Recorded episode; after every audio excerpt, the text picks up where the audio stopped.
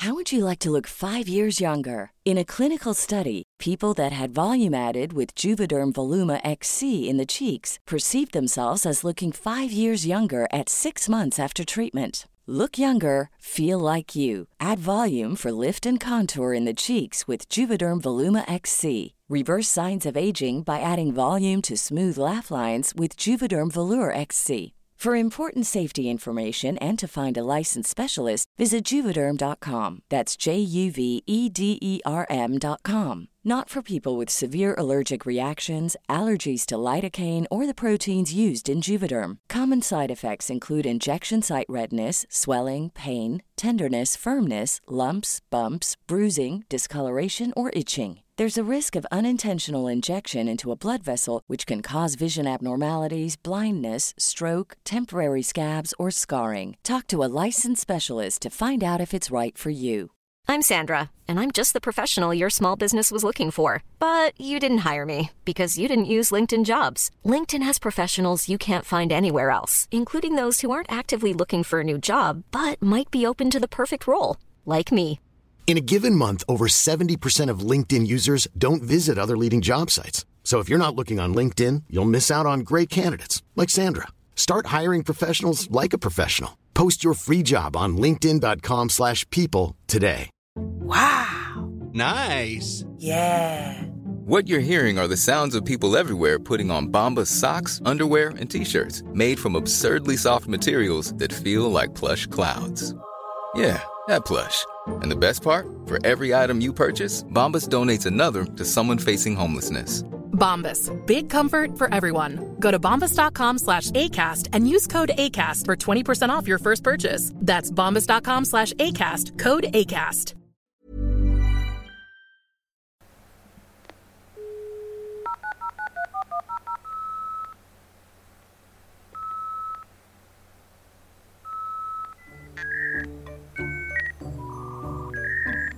I have some creeping for love housekeeping. Yes. I mean, only to just say the creeping for love is still open for business and it's popping in there.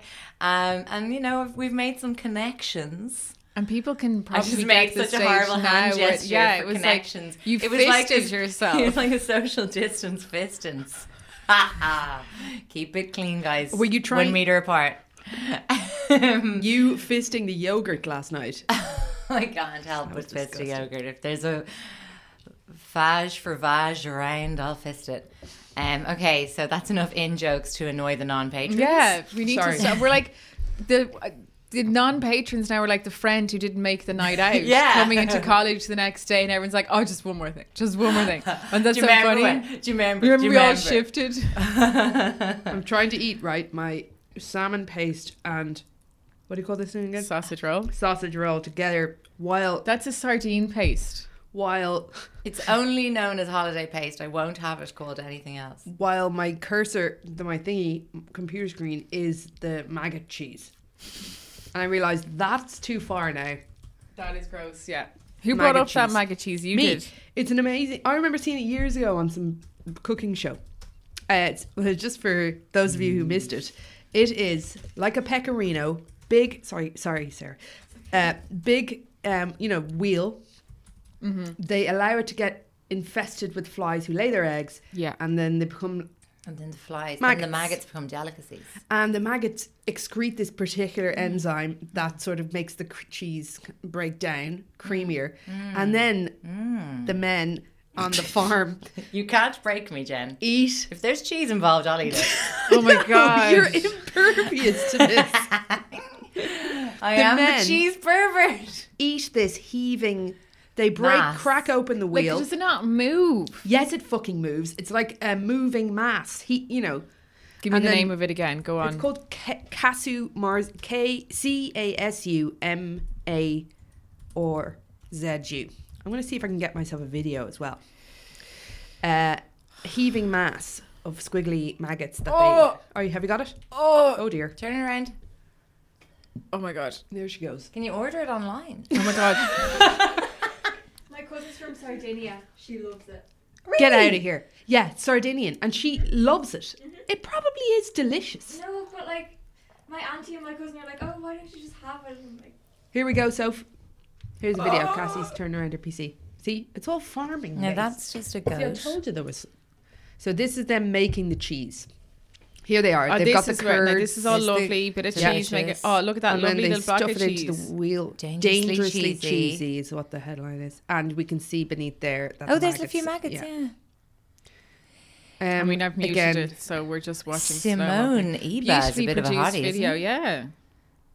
So it's sheep's cheese. That, Oh, Oh. here we go. Milking the Oh, yeah. the way that man just milked that, That was violent.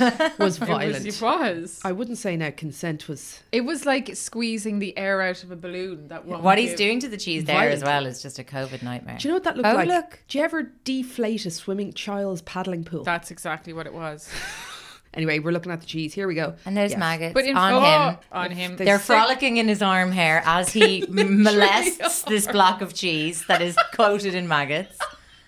And There's, there's a a fly. fly, There's a few oh, flies crawling ants. around. This is There's- a fucking ants? HACCP violations all over this video. In about There's the days, the maggots cheese will be having an completely orgy on the cheese. Hundred percent. Orgy. It's actually hard to tell what's cheese and, And what's what is maggot, maggot. at this stage. now what we're really Now the cheese up for. block has been placed on a decorative plate and they are spreading a oh. knife through it and Oh. enjoying it on some bread. and he's eye contacting the camera. Wait, that's a brilliant translation. The spicy, no, go back, Cassie. The spicy different flavor. No, the, spicy, spicy, different, tasty, Doughy. doughy flavor comes from the work that the fly does. Hmm. Spicy is an interesting way to describe the taste of a living mm. maggot. And decay. I mean, decay to me is like These guys- sweet, sickly, hmm. sour. but your cheeses are just decaying. Jen, you have some holiday paste in your hair. oh God, dog, Jesus! I can't even look at this. Oh, You know, it's not officially called holiday paste. You know that's the only my name we will accept for it. for what that is. Okay. Thank Do you, we have any thank you, Portugal. Oh Uh, we have any? I my story is harrowingly interesting. Okay. if you're brilliant. interested in what I'm interested in, Mine is harrowingly disgusting. amazing. Yeah. Oh, Loving that. okay. And I have one of those things that we didn't know existed yesterday, but it's good to be afraid of it today. Oh, brilliant. Okay. It's going to be an emotional wild ride. What do we have first?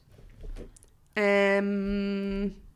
I feel like Do you want me to ease you into it? Like you could go easy in, I could go, yeah, uh, you could go harrowing, and I could go disgusting, and that way, if people are just not up for being so disgusted, they, They can can actually just- just, just end, dig out, yeah. ace out after Jen.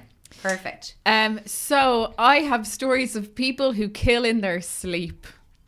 Kathy, what the fuck? Yeah. Oh my god, I was on that Wikipedia page yesterday. No way. Are you going to tell us about Kenneth Parks? I'm gonna tell you about Kenneth Parks, yes. Wait, So- now, just to be sure, I didn't talk about Kenneth Parks on a creep Zoom, like, but it doesn't even matter, actually. Well, I don't fine. think so. No, I have a couple Anyway, of go on. different stories, but I'm going to ease us in first of all with um, a story of a woman who, a sleepwalking woman who was having sex with strangers during the night. See, again, I'm just gonna say men. Did you? Oh, fuck. I'm sorry. Something's reminded me of something. Do you mind if I just tell you a quick one in the meantime? a woman somewhere in Nigeria was found with 12 penises half digested in her stomach. Right. So she was found because she You're was eating a raped. sausage roll as you tell us the She's just story. clutching holiday paste, and the, And it's mouth- a the sausage sound, roll. the sound of that holiday paste in your gob. Also, what you're about to tell us It's sorta dry. very connected to Anyway. what I'm talking about later. Okay, sorry. Should I just stop? To- oh. No, oh. no, go for it. Go So for it. So apparently, I'm not sure about this or the details, but I get so nervous when you do an off the cuff story. Has rabies, had rabies, and mm-hmm. she apparently was killed by way of like 30 gunshots. She was Jesus. tased 12 times, and then in the autopsy, they found all of these Mickeys. Are they human penises? stomach. Yeah. Human. All I could think was that men were just like, this seems sketchy, but I'm still going to put my dick in her mouth. Do you know Oh what my I'm saying? God. Like, why? So I imagine I thought that she would have gone like out and, and been maddened and found the penises to bite off, but instead Oh. people were coming and That's what I'm presuming. offering theirs. I'd say Probably. it would be an easy thing. All you'd have to do is make a small cardboard box with a small glory hole, hole. in it, and then write glory hole above, and all of the dicks would would the just come right in. box just be on her head, and she'd just be sitting placidly in a chair, cardboard box on head, and the men would be like, I mean, "Ah." I, I could just try. What's the harm in trying? when in Hashtag- doubt, stick your dick in it. Not Holiday paste. a maximum to live your nah, to live your life by. Okay, Thank you. thank you, Jen. Thanks Sorry, for that. Kat. That was interesting. Um, so this woman who cannot be identified for reasons of confidentiality in October 2004, stories started appearing about 2004. I was in college. I bet it was me. while you were in Australia.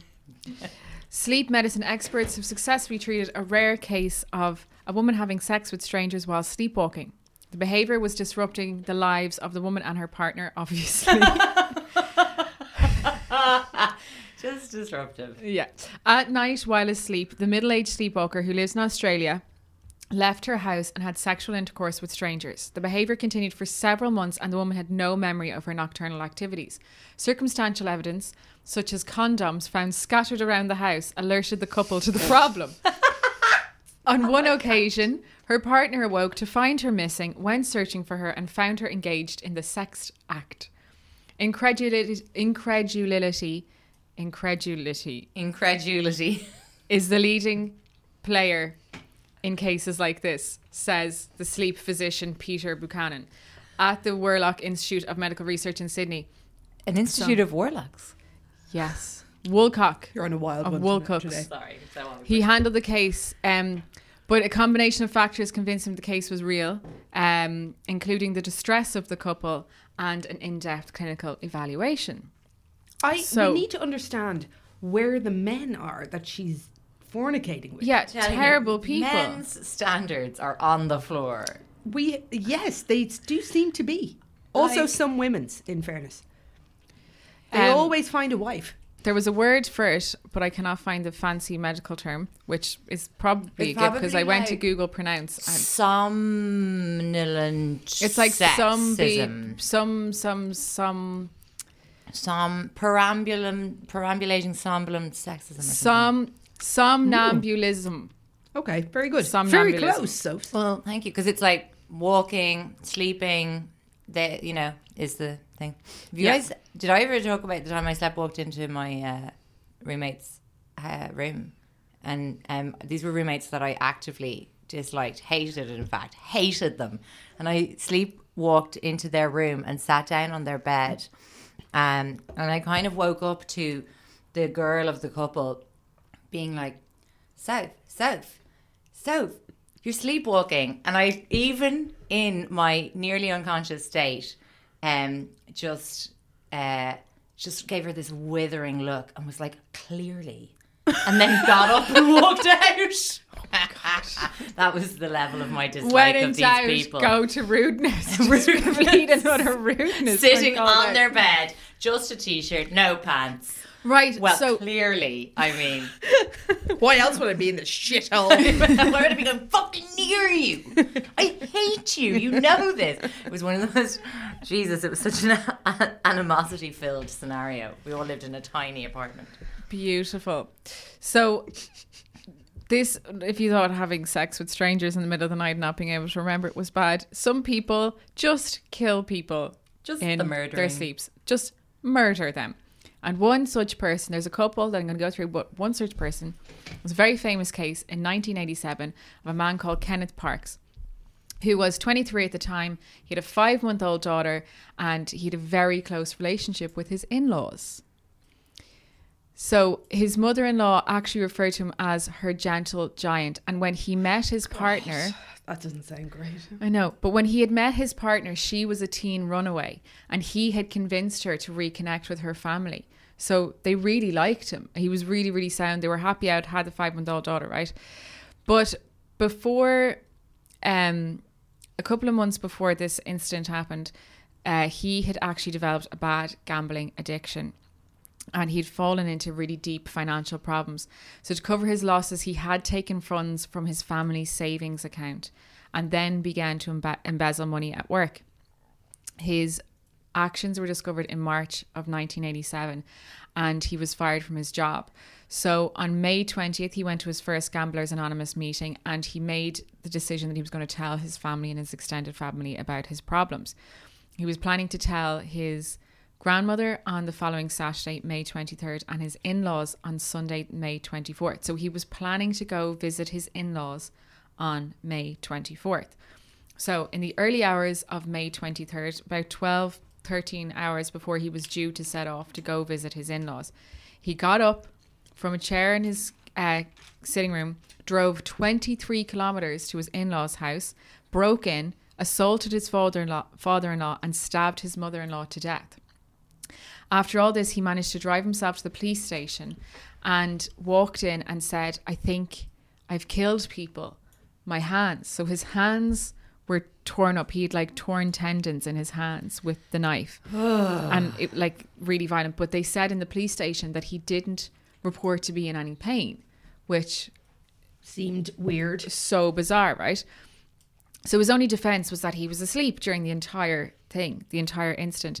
He was not aware of what he was doing. Obviously, no one believed it. Even sleep, sleep experts at the start were totally skeptical. But after investigation, they found no other explanation. They um, did like EEG scans and found that he had a highly irregular activity for a paro, parasomniac um, and confined with the fact there was no motive uh, and his story was consistent. They seven interviews he did, and all the stories were completely consistent. And obviously, when police are interviewing murderers and people who've convicted crimes, one of the things that they often say is that like their stories change and they become inconsistent, and that's alarming. But his story remained consistent the whole time, and um, basically he was acquitted of the murder and the attempted murder of his father-in-law because he was sleepwalking and he wasn't deemed guilty by reason of insanity because he wasn't insane he was just sleepwalking so he actually walked out of the courts Wow. completely free Did he have a memory of the events? No. no None. no That must be.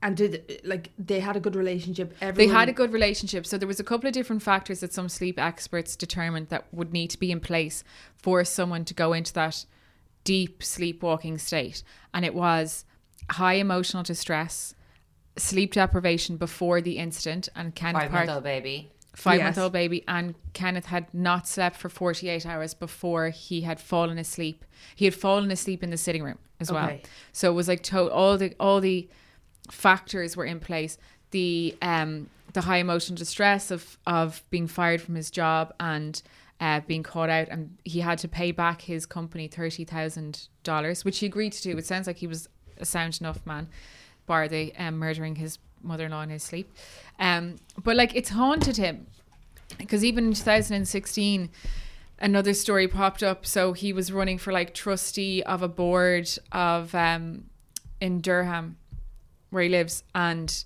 the story kind of like resurfaces every now and then that like and they literally say in the piece that you know they don't want him to be on the board of this school because uh though The murdering. Yeah though the the the courts have found him innocent the community did not Is that Durham in Carolina?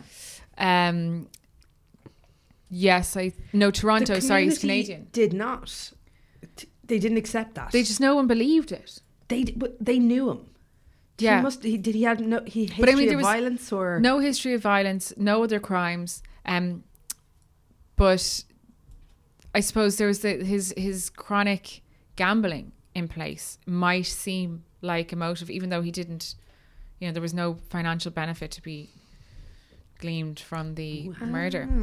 But he's not the only person who has done it, right?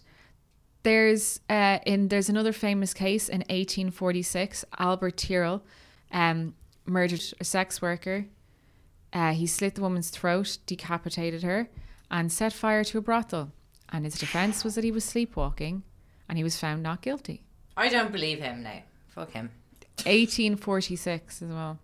Yeah. Like, the men were doing whatever the fuck they wanted back then. I mean, not like Yeah. they're doing much different now, but. There was another case. There's a lot like before the 19. What about, did you look into that English couple? the um with the child. Older middle-aged couple. This was in our lifetime. Like I remember when it was a news story, and they were on holidays. Do you remember this in a camper van? Yes, that is oh. familiar. Fucking devastating story. Like I really believe him. Save it for a creep or No, it's only I just I Oh, don't yeah, think this- I'd ever creep on it because I think it's really tragic. But as a middle-aged man, killed his wife. He was in his and he thought he was forties in two thousand and one. them. thousand and one. Yeah. with the flower pot. Uh, I don't remember the flower pot. I just remember that they were on holidays in a camper van, and he dreamed that he was defending his the That's his it, wife yeah, yeah. against intruders. Oh, there was a couple and I like think that. They'd had a funny interaction earlier in the day, and Oh. it's funny. Do you know the way your man Kenneth Parks was planning to go to the That's it, yeah. in-laws? That something could be like hopping around your brain, kind of on a maybe conscious level. It seeps into the subconscious, and like that could really be a factor in why he Yeah. drove there. Yeah. And similarly, these couple had had a strange encounter earlier in the day with some like unpleasant people, and then he dreamt that night that he was defending them against that. When he woke up, he was kind of throttling the wife in the bed. Yeah. bed. She died. Oh All my their God. kids There was stood another- by him. It was such a sad case. madness. There was another story like that in 1994 in Pennsylvania. So, like that, uh, a man was convicted of the murder of his wife. He claimed he'd accidentally killed her during a sleepwalking episode because um, they were so they had like a- an attempted break in, and then he decided to take a gun into his room. Okay, Like yeah. there was a kerfuffle, and he he believed he was shooting an, an intruder, and he woke up and he'd shot his wife God, not great. terrifying. But yeah, the, Calif- the there's a Californian case where Stephen Reitz killed his lover Eva, a married woman in her 40s, during what was supposed to be a romantic island getaway in 2001. He smashed her head with a flower pot, leaving sharp shards in her scalp. Um, awful, awful, like that. Just hit her really badly over the head of from, this. from a, so are these people have they been tried and Some of them have gotten innocent? off, some of them Okay. haven't. So um, that guy that I Reed's- was talking about did get off. Yeah. Reeds believed he uh, was fighting off an intruder.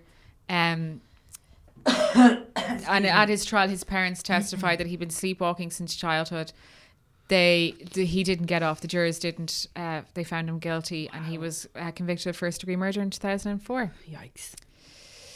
So yeah, there's like a mixture of cases where they get off and they don't get off. But I mean, there's something to just bear in mind. Don't date a sleepwalker potentially. I mean, that's harsh. You're Mikey- sitting opposite a sleepwalker. Ah, you're safe now. I'm pretty safe. Yeah, but it's a deeper state state of sleepwalking that causes people to take the, these actions where they believe they're actually in their dream. So that woman was obviously having sexy dreams all night long. D- Like, and so I mean, what happened to her? Well, they treated her in a, in a sleep clinic, so presuming they either gave her really really deep sleeping pills so she wouldn't move. I don't know. What a mad, what madness. Yeah. Oh, that's great. it's definitely a bit of a worry, isn't it? Oh yeah, I yeah definitely definitely. You're not going to kill your children in your sleep or your husband. Thanks, Cass. Not on purpose. Like. Thanks for planting that thought. Yes. erase, erase. I was- For a second, there's like, oh, we'll just edit that out, but it's in your mind. It's inside That's the mind now. Yeah. Sorry. Well, that Well- was good. I have a story. Did anybody re- ever read Moby Dick? No. No. Well, full disclosure, me neither. But not time since last night and this morning uh, did I have time to read the book when I happen upon this sort of true story that Moby Dick is based on. So it was sort of a true event. So the story of Moby Dick is whale, Guy goes to catch a whale. whale wh- the white attacks whale. boat, Yeah. blah blah blah. And so it this fucking That's such a great synopsis. I'm sorry, I don't know the full story, right? But I know that there's a whale involved and also a boat from the cover of the book. Um, so it, we're in the 19th century anyway, around the mid eight, 1850s. And sperm whaling was rife. It is actually, from my research of it, a fucking nightmare kind of descriptions of like specifically around Nantucket, okay? This was a really super sperm whaley hunty place. Mm-hmm. And uh, they, what you need if you're going out sperm, uh, sperm whale hunting is a big boat. Then you need minimum three little boats Right. that then jettison off from the big boat hmm. to actually get the whale. Like you don't you don't go from the big boat. Okay. So three boats head off to the whale as it surfaces. There she blows. That comes from, you know, the whale's blowhole. Yeah. And then one of them would say, There she blows. And they would scurry towards the blowhole. Okay. Isn't that interesting? Yeah. And what, what year are we in? 1850s. Okay. So uh, off they'd go towards the whale. And they were all armed with these, what do you call those things? Harpoons? Harpoons Yeah. with a big line attached that attached to uh, to A the big, boat. like- so the harpoon's about six, five or six feet long, and uh, wood at the top, metal with a spear at the bottom. And the lads, once the whale surfaced, would gouge away at the top of this poor giant beast, looking to get into its heart or around its head area to kill it. It would take fucking hours. Oh, my God. God. It would be like death by fucking thumbtacks. Okay. Yeah. Absolutely dreadful. Uh, the the whale would be vomiting blood, huge. Oh, Jen. um, you know, blowhole squirts from the whale's blow, all blood. Oh Just my God. disasters uh, kind of thing. But the, but at the time, no buts. Oh well, that was just the industry at the time. So what they did specifically with the, with the sperm whales was incredibly valuable for in three parts. They wasted a lot of it. Yeah. They didn't eat the flesh. They got it on board, right? They dragged once it was dead, rolled over. They dragged it back to the big boat where they'd start to sort of dissect it. So what they do is they'd strip big strips of the skin off while the whale was sort of stuffed up against the boat. That would give them access to the blubber, which is what they wanted. So they'd reduce the blubber down into an oil, and that was something they could sell on. What Next, did they use that for again? well, I don't know exactly. I know what they used the uh, actual what was in the what's in the head of the whale. I keep forgetting this. It's spermaceti, which is you know how sperm whales work. They have a humongous um, head type nose at the very top, and that's filled full of this spermaceti oil. So, um, and this is how they. So, sperm whales dive incredibly deep, and uh, they're able, with the use of this, to then float back to the surface to gain. This is it kind of operates kind of as a sort of buoyancy age, yeah, where where they can kind of control. It's also kind of used to reverberate sound around. They communicate by using it as kind of an echo chamber to bounce sound around and talk to each other. Um, but that oil in their heads, there was there's fucking tons of it. So they would take the blubber, reduce that down, put it aside, then they'd chop off the head, bring that on board, like crack it open and just scoop out absolutely gallons of this stuff. That stuff they used to make um loads of things. It it was really the really top end of it, or they, they didn't have to reduce it much at all. They used it to grease machinery. They used to make candles out of it. At the time, candles were made from sort of fat types of fat. Yeah. They were kind of smelly, but this stuff uh, Didn't this smell. Didn't smell. Um. So and then it was used as oil in oil lamps. That's what I remember. Yeah. Yeah. So there was kind of tons of stuff that they were using it for. They had like there's bits and bobs. They kept the teeth. Sometimes you'd see, uh, you know, John Call, our friend Rebecca's dad's a sculptor, and he has a. Uh, what's it called again? When the the old sailors they use these, there sometimes you can find them. They're teeth, whale sperm whale teeth, and they're carved like amazing carves carvings of. Damn, there's a word for it. Uh, Anyway, can't find it. I'll, it'll come to me later. Um, so that's where was I? So that's the kind of value that they would have. But not only that, but we all know about ambergris. That was also kind of harvested. They would often it's it's it's berm whale puke effectively. Ambergris is this amazing substance that you can find floating. It's more valuable than gold, I think, per weight. Uh, super valuable, really rare substance. What it does is it it's all, ju- exclusive used used by the perfume industry, so it is it makes perfume last a very long time on your skin. Yeah, Yeah. so I, it's still used today. figure this stuff out? Uh, it's fucking mad, isn't it? So back to Moby Dick. So the year this came from, came from the Smithsonian magazine. This is a great article. So it's uh, also I find this amazing girl on YouTube. I'll get her name and tell you next time. But she does these videos of uh, she I think is a what do you call a person who cuts up dead people again? Mortician. She's a mortician and she has a, a really big Or does she uh, do it for YouTube channel. science? Like, is she? Uh, I think uh, she was a, no no she was a mortician. Well, pathologist maybe? Like, or is she prepping She was specific to the funeral homes. Oh, well, then Yeah, yeah. mortician, I Yeah. Guess. Anyway, the year's 1852, and this novelist, Herman Melville, That's the author of Moby Dick, uh, was working on his new model, or sorry, novel, Moby Dick, or The Whale, which which was his working title. I- straight to the point. yeah. So uh, it actually had released that year, mixed reviews, tepid sales. Not great. I hear that, Herman. So that month, he took a steamer to Nantucket for his first visit to Mass- the Massachusetts Islands, home uh, the home port of his novel's protagonist, Captain Ahab. Is that his name? Yeah. So uh, in his ship in the book, sorry, sorry, just the captain of his book. So uh, like a tourist, Melville met local dignitaries, dined out, and took in the sights of the village he had previously only imagined. So, on his last day there, he met this six year old man who had captained a ship called the Essex.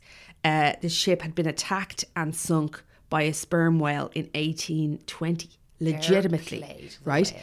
This has never been recorded ever that a whale would identify, like, attack back. Yeah. I mean, they have no natural predators in the wild, other than as you know, very baby smer- sperm whales, maybe um, other types of whale orcas or maybe big sharks might get them. But other than that, they're the, our sperm whales. They're not as big as the blue whale, but they have no natural predators really. They just float around, very up big. and down they go. Yeah. Oh, God. They're But beautiful they're so looking. important. Like that sper- that whole whaling industry. There used to be, I think, back then, I think it was about eight million sperm whales that they think. Now there's 1.5. They fucking obliterated um, the the poor these poor fuckers. It was a disaster from for the sperm. Well, not really. They're still here. Uh, anyway, this Essex boat. They couldn't look friendlier. I know. Yeah, Like, as look a little facial expression, literally like, hey, Like, listen, it's a disaster. I'm a whale. Don't take my head oil. Fuck you. Fuck you. What are you doing with these thumbtacks? I know exactly. Imagine though, it's just so like death by slow thumbtack. Like at the first hour or so, you'd be like, eh, this is anno- annoying. Stop, So, what are you doing? And here- then like after a few hours, you'd be like, Oh, okay, fine, I'm dead. oh, it's Take really it. getting me. Oh. Just Oh, take- this is breaking my heart. Yeah, what are you Oh. reading? Just desperate. No, like, just sadness listening to that, sperm the whales. call. Looking at the picture of the little happy know. chappy sperm whale. And the problem is they have shitty eyesight, so they couldn't really see what was happening. Oh. They were just, and they had te- they have amazing hearing as well, so they were just hearing these little. It's like attack by ants with thumbtacks.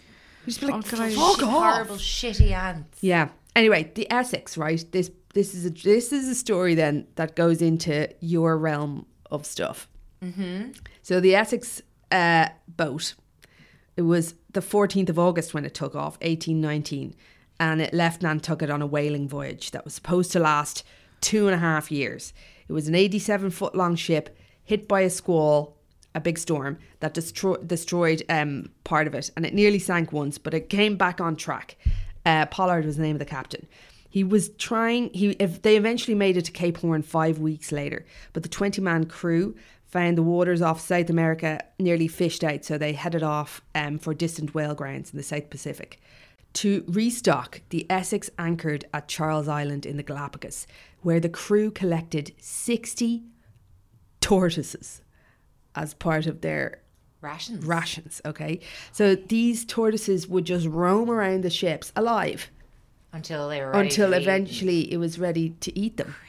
Not only that, one of these fucking members of the crew, just being a dickhead, just set a fire on the island. Okay, it was dry season and the fire ripped through the island, In and the it Galapagos. yeah, it fucking it obliterated this this particular species on the island, dead forever, like gone, and the island just it like it was amazing. Anyway, the Pollard, the captain, on seeing this flames as they sailed slowly away, was furious, swore vengeance on whoever set the fire. So many years later. uh, Charles Island was still Jeez, blackened. totally awkward because they're all on the boat. Well, together. yeah, I know. You'd be like, "I'll get you," but let's Give us a smell off you. Do you know the Yes. fire really clings. Right? Exactly. Anyway, many island. So many years later, the island was still a blackened wasteland. The fire believed to have caused the extinction of um, both the Florinian tortoise, uh, tortoise and the Florinian mockingbird. Sad. Jesus. So after months Unknown creep of a the prosperous century. voyage, right? At this point, their first they killed the first whale. There was none more around, so they headed, kept going. Then they ended up killing, killing eleven whales in the space of two weeks. Um, it was so pretty prosperous, and uh, dee, dee, dee, dee, dee. oh yeah, they this they talked here about along with the killing, right?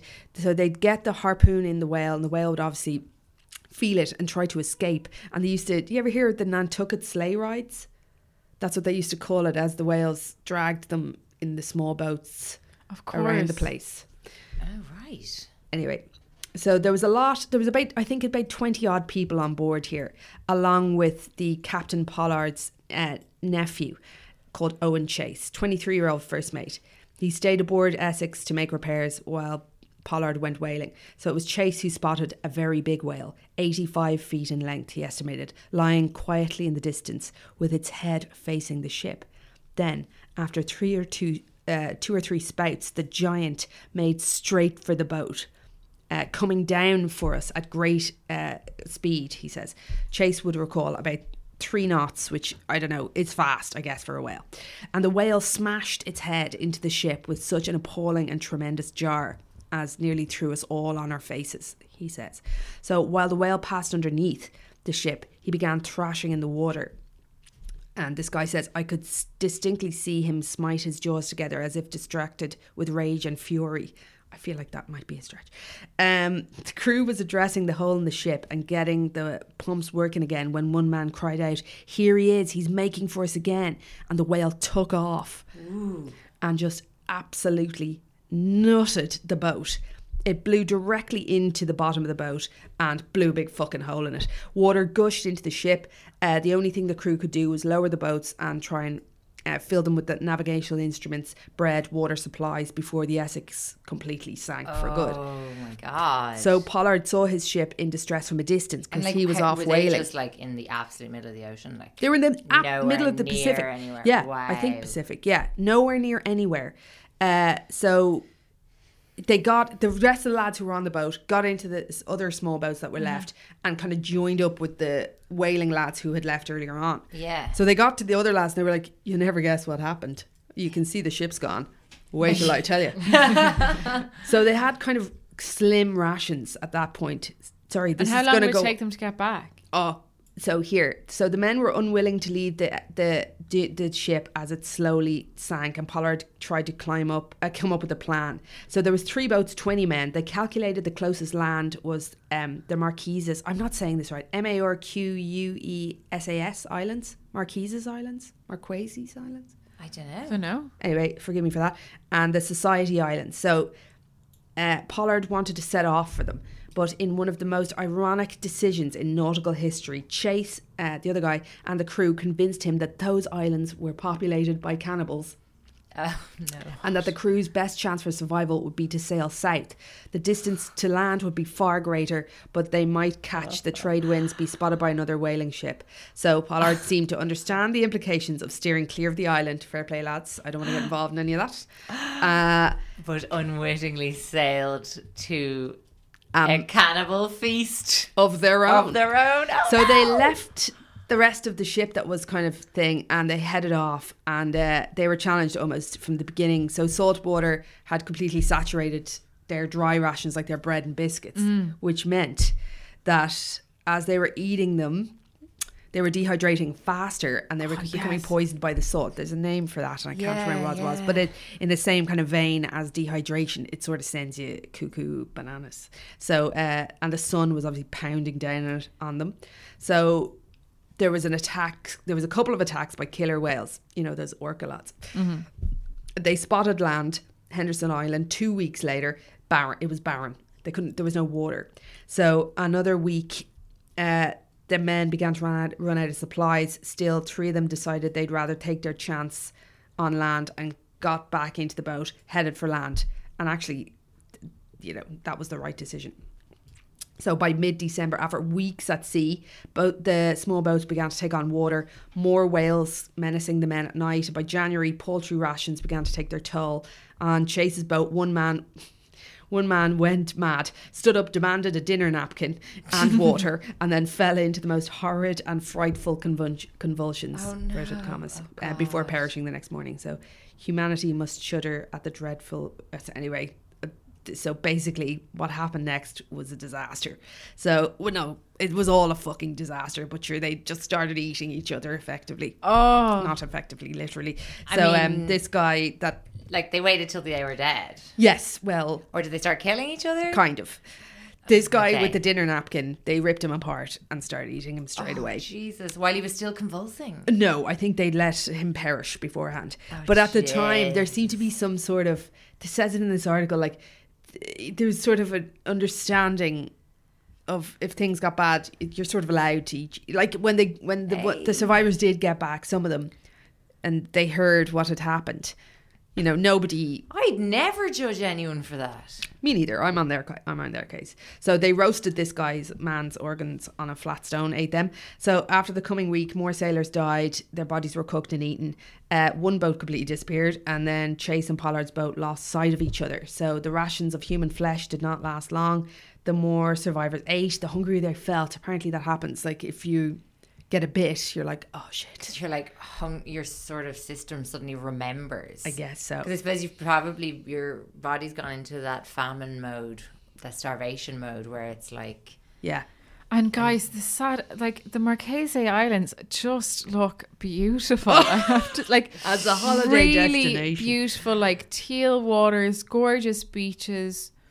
They would have had a great time. I know. Well, That's it.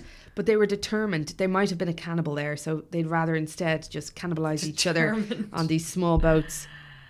Lots Uh, of horses. so on in February, so they're three months gone. So nine weeks after they've bidden farewell to the Essex, uh, at this teenager who was one of the ship hand, hands proposed they draw lots to determine who'd be eaten next.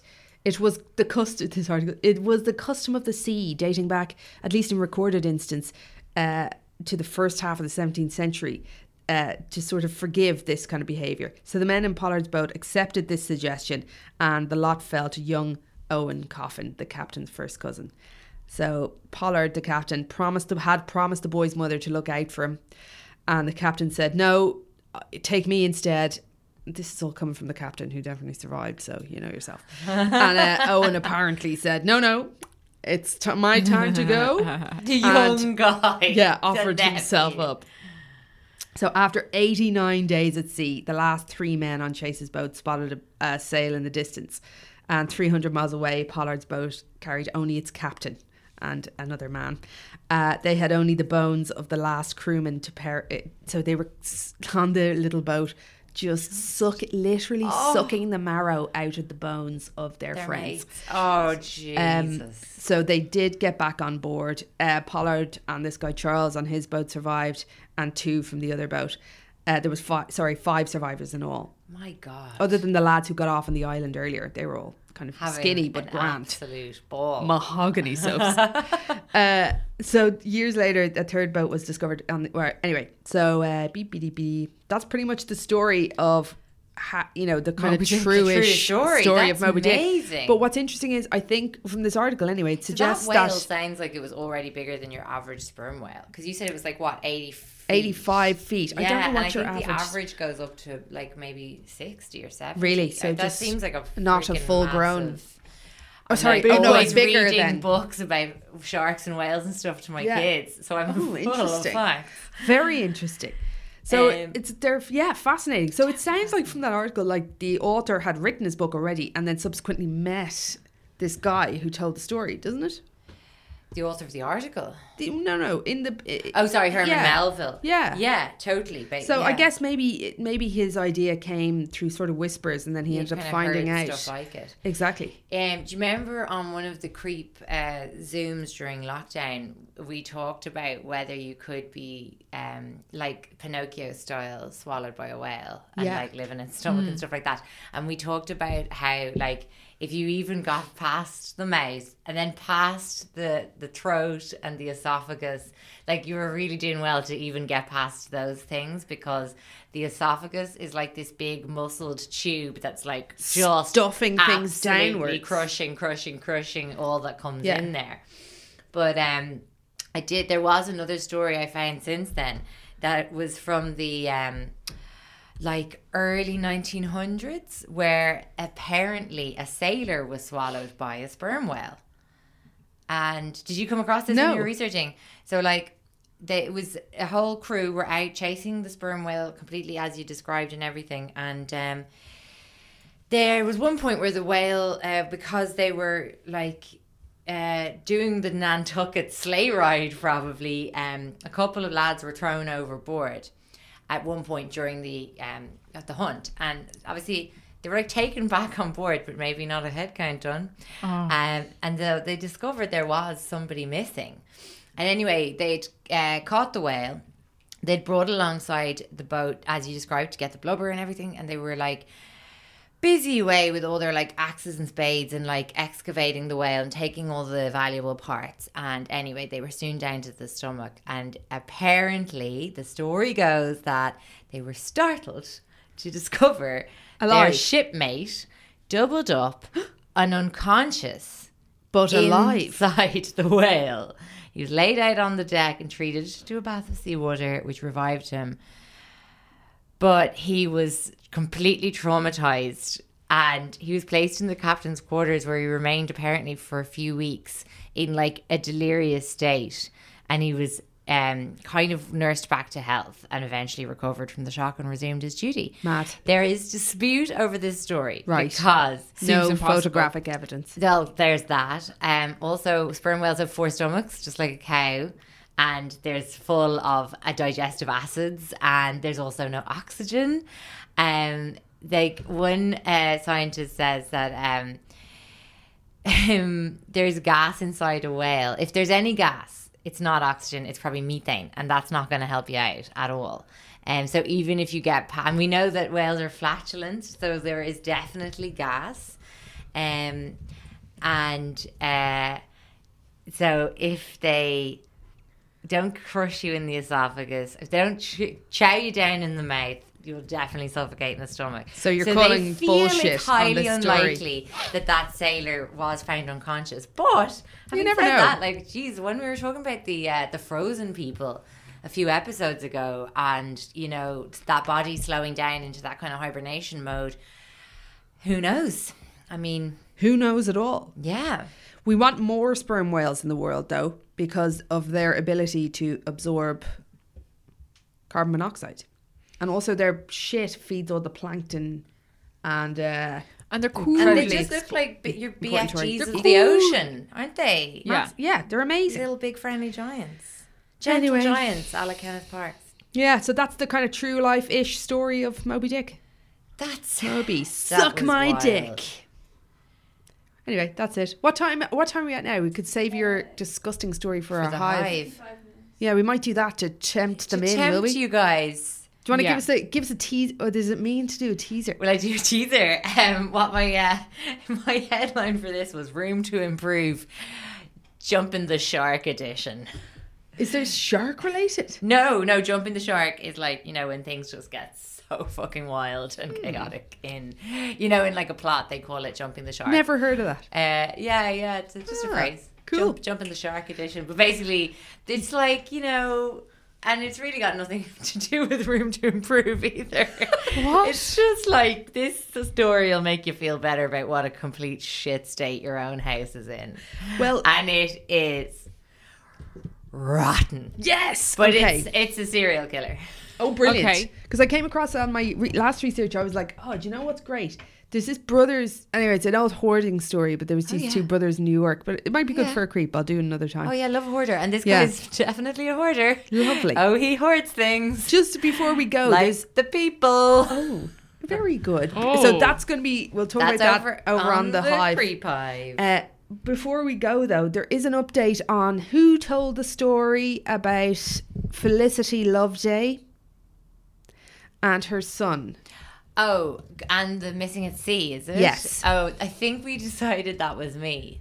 That was you. That's so funny. You asked who told that story, and like my Cassie- best guess was me or Cassie. I like know. we're so deep in creep now that like nobody knows anymore. But no, hold on. No, I think that I think there's been a mistake because the Felicity Loveday story, both Felicity and her son Adrian are were missing. Did both we- went missing. That's right. But in the story that Sophie or I told, I can't remember. I think it was Sophie told. A son takes a mother out on a boat, and the mother goes missing, and the son came comes back and lives a very lavish lifestyle. for Ah, so maybe insurance. this what in fact Yes. So it's a isn't the same one. story. I don't think it's the same. Okay, well I can tell you do a little. Uh, I can give you just the, the little micro. Yeah. Uh, so this guy, this very old lady, uh, Felicity Loveday, 83, and her son Adrian, 56, disappear at sea last December, right? The pair embarked on a three day boat trip to cleanse Mrs. Loveday of black magic. So apparently, Adrian and Felicity. Uh, the son and daughter had been pr- practicing the evil art of meditation in the weeks running up to this disappearance. and Adrian had decided that somehow black, dark demons had come in to Felicity. Now, Felicity at this point was not not com- that compos mentis. She's Early- 83. What's she's your 83. fucking excuse, Adrian? This has the reek of Chad Daybell about it. Who's he it? now? Oh, yes. Yeah. That's why we're kind of merging all the stories because there's a lot of There's a lot of fucking There's creeps a lot of weirdos to each other. So this pair take off, right? Felicity also had a daughter called Christina who photographed a f the final image of them taking off on the mm. boat. yeah. This image Is creepy. crazy. So it's a this boat was supposed to they were supposed to be on for 3 days. There's no hull. No, it's, just, like a launch, a little like a little speedboat. Yes, but this they were supposed to be staying on the boat. That was his Fucking take. bananas. It's just got those like white pleather seats. Yeah. And a steering wheel. It's one of those. Like it is not Totally. in any way a sleepy overboat. So as not is at the all. It's a professional cou- term for them. It's So a couple the- of hours out at sea with a few sandwiches boat. Absolutely. So the picture that Christina, the Even daughter, your sandwiches took, would probably be getting wet. Like. Adrian's at the back of the. They're both wearing life jackets. Yeah. Uh, Felicity's propped up in the front seat of the Mother's boat. very bundled up. She's very, very bundled very up. pale, Sophie. yes. I mean, she looks a little. Unwell. Ghastly. She looks dead, guys. She looks She's like dead. a corpse. she looks like a dead lady. propped up in the seat. She does. Now, uh, so this picture that Christina, the daughter, po- posted uh, came up recently. So she's Adrian's sister, like. She is, yeah. And everyone went fucking cuckoo bananas because it looks like you've propped up an old dead lady in a boat and Mm-hmm. then the son and the late, old lady disappeared, lit, gone. So they're gone. But crucially, Adrian apparently had bought another boat a few days previous. So, uh, and he'd opted to go out in the three day voyage with this one. Yeah. No sign of Adrian and no sign of boat number two. Boat number two, and no sign of mum, and boat number one, which he's what potentially sank somewhere. Yeah. So that was uh so December, where are we now? So that was six months ago. Uh Christine so six months later Christina has taken the remarkable step of breaking her silence to uh definitely state her mother was alive when she took the photo. Oh, so okay. she God love Christina. I know. Uh but Jesus God alive, does she look fucking dead? So Christina said, for the sake of accuracy, I took the photo and Felicity was very much alive. But you know the way, and this is not ageist, but I know what you're gonna say. sometimes Oh, people look dead. No, it's No, just that sometimes. Well, sometimes they'd be kind of. You could see that ra- death was creeping toward them. Let's say, Yes. I think They're they not, sprightly. not very well. not this one. No, but this woman in this photo is dead. DED dead. Well, Well, her daughter She- insisted her daughter she was taking a picture of an alive person. Not there. only that, but she did You can say see the my- rigor she has dementia. She had spent a lot of time indoors, so she did look very pale, and Dead. mostly she was napping. Mostly napping, exactly. So you she- see, I'm that's what I'm talking about. I'm talking about this funny But that's like line saying- at the end of a person's life where they can sort of. It's almost like death sort of seeps in a little bit before its Death time. adjacent. Do you know what's strange It's like, though? but like, surely your man with the with the paper mache and all the corpses could have the same defense. Be like, oh no, it's definitely alive.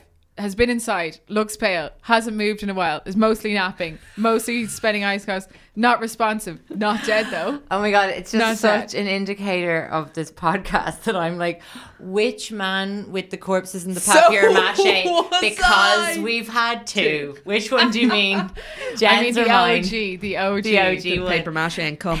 We can't we can't revisit your one. Your one there, there was small children. Hey, there was. I mean, there was. That's not a lie, but They had you to can't just deceased- say a line about it out of context like that. Okay, Are you not in- that I'm in defending of? him. I'm just defending telling that story. Just under he was misunderstood. And to go back to the OG story of the son and the mother on the boat that we told on episode forty three. I told it. Well done, Kat. It's the girl ah. who laughed as the man got sewn into the body of a horse episode. and it is Nathan. Like, what are we doing here? Actually, I just I had an know. existential crisis as I read out that headline. I used to be a professional journalist. Nathan, Nathan Carter. Carman. Nathan, Nathan Carman. Carter did it. Yeah, no, Beloved Irish country musician. And there we go. Scene. Um, Nathan Carman took a boat out that killed his mother, and he was found guilty of making improper and faulty repairs and contributing to the death of his mother.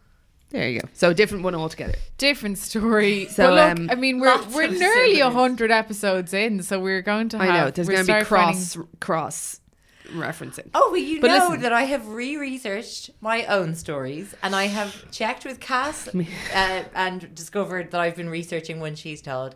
This is we're getting on time. Thank God for um, Not me. I have not once come across the same thing twice. I not? have an endless. I seem to be getting better. They're coming thick and fast. But I think for me, it's because I'm like, oh, this has all the things I like, and then I'll be like, oh wait, it's I've already done it. This is just coming at cannibalism from a different angle. Yes.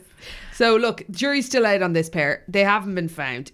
The daughter's adamant that uh, That mum that was mum was alive. Uh, do you know what? Actually, napping a lot, which, as we say, that comes at the end. We all know. I tell a lie, that. right? Up this, as I scroll down through this, I see here the boat, the empty boat that we were talking about, the one with just a steering wheel and two seats, Mm. found was found submerged 24 kilometers from where the pair set off. It had no sleeping quarters or shelter. That you know, we know that. So they're still missing.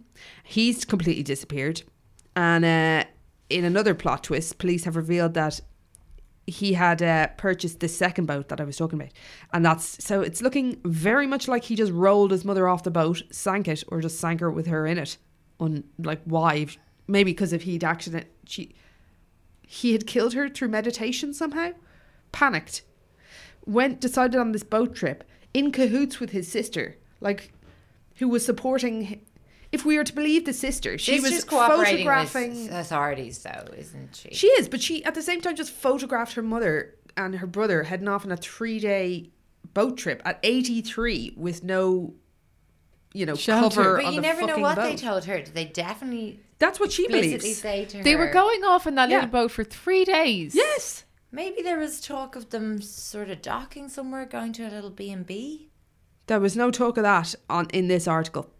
Anyway, just as a weird aside, right? The mother was actually what it's called. She was Dead. a member of the. the mother. What are you gonna say? Opus Dei or something? Act like a magical one of the top uh, Freemasons, right? No fucking way. Yeah. So what is it I called here? they had women. yeah, they do. uh, beepity beepity. She was. I can't get the a worshipful master Yeah. Oh, of a Gold Coast branch of the secretive fraternal society Freemasonry. Co Freemasonry, which I'm presuming is women's Co-ed, allowed. yeah, Yeah, yeah. So isn't that it? You know, whatever. Just a mini one, That's interesting, isn't it? I mean, that is not to bring it back to Chad Daybell, and we don't really want to talk about him, but like, you know, all his shit with the, um, you know, Remind me. um, the light and dark, and the all the, all the re- like spiritual beliefs of his doomsday religion. Okay.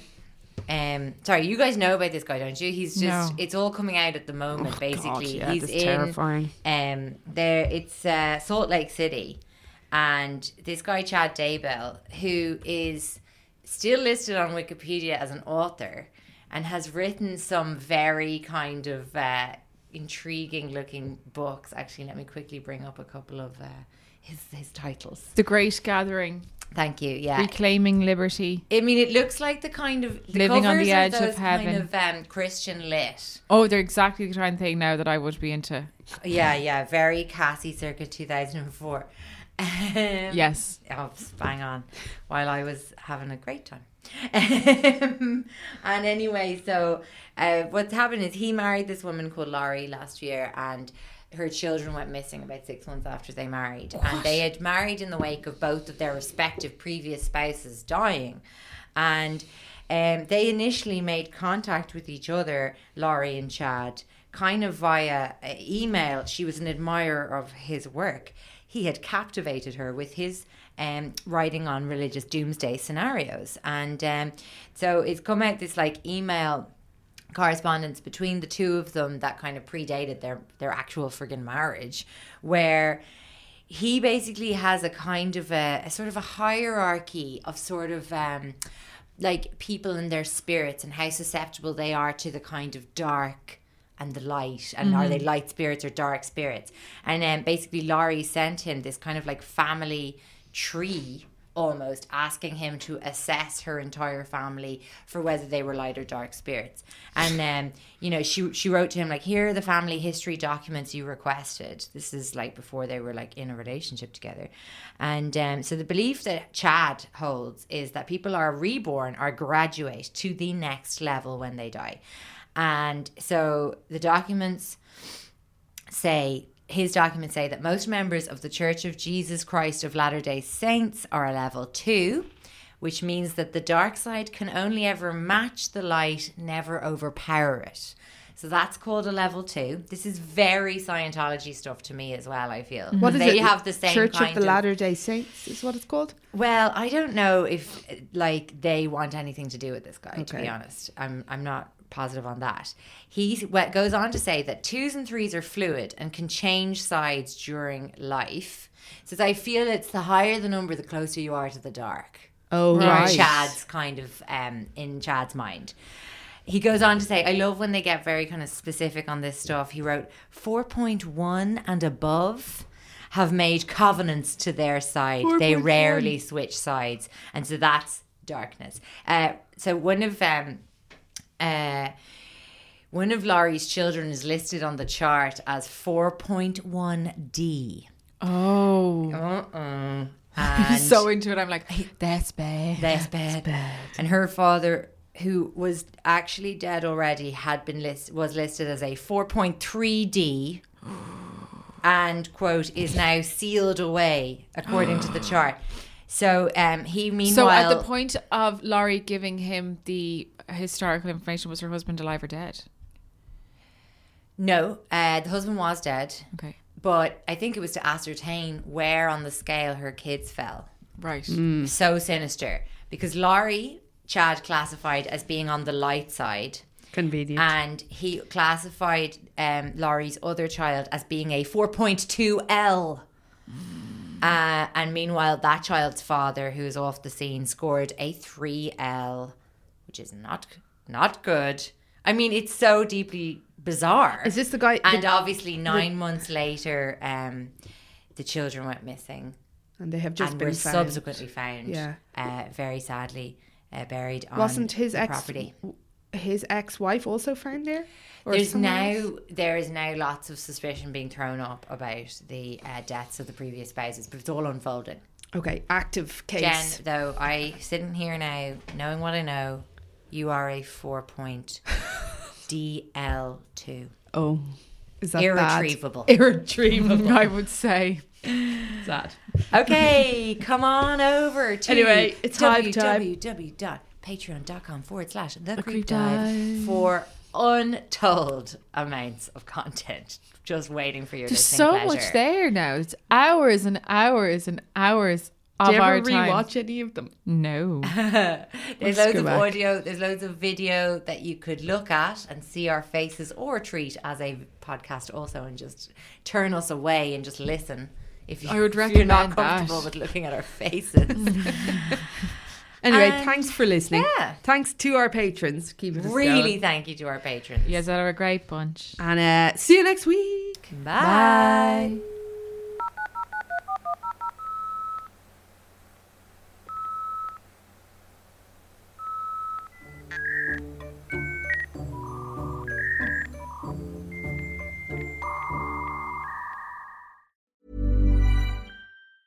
Hey, it's Danny Pellegrino from Everything Iconic.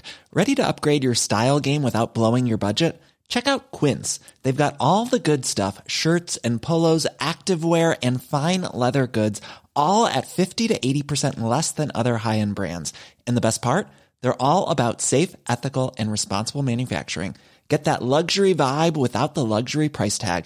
Hit up quince.com slash upgrade for free shipping and 365 day returns on your next order. That's quince.com slash upgrade.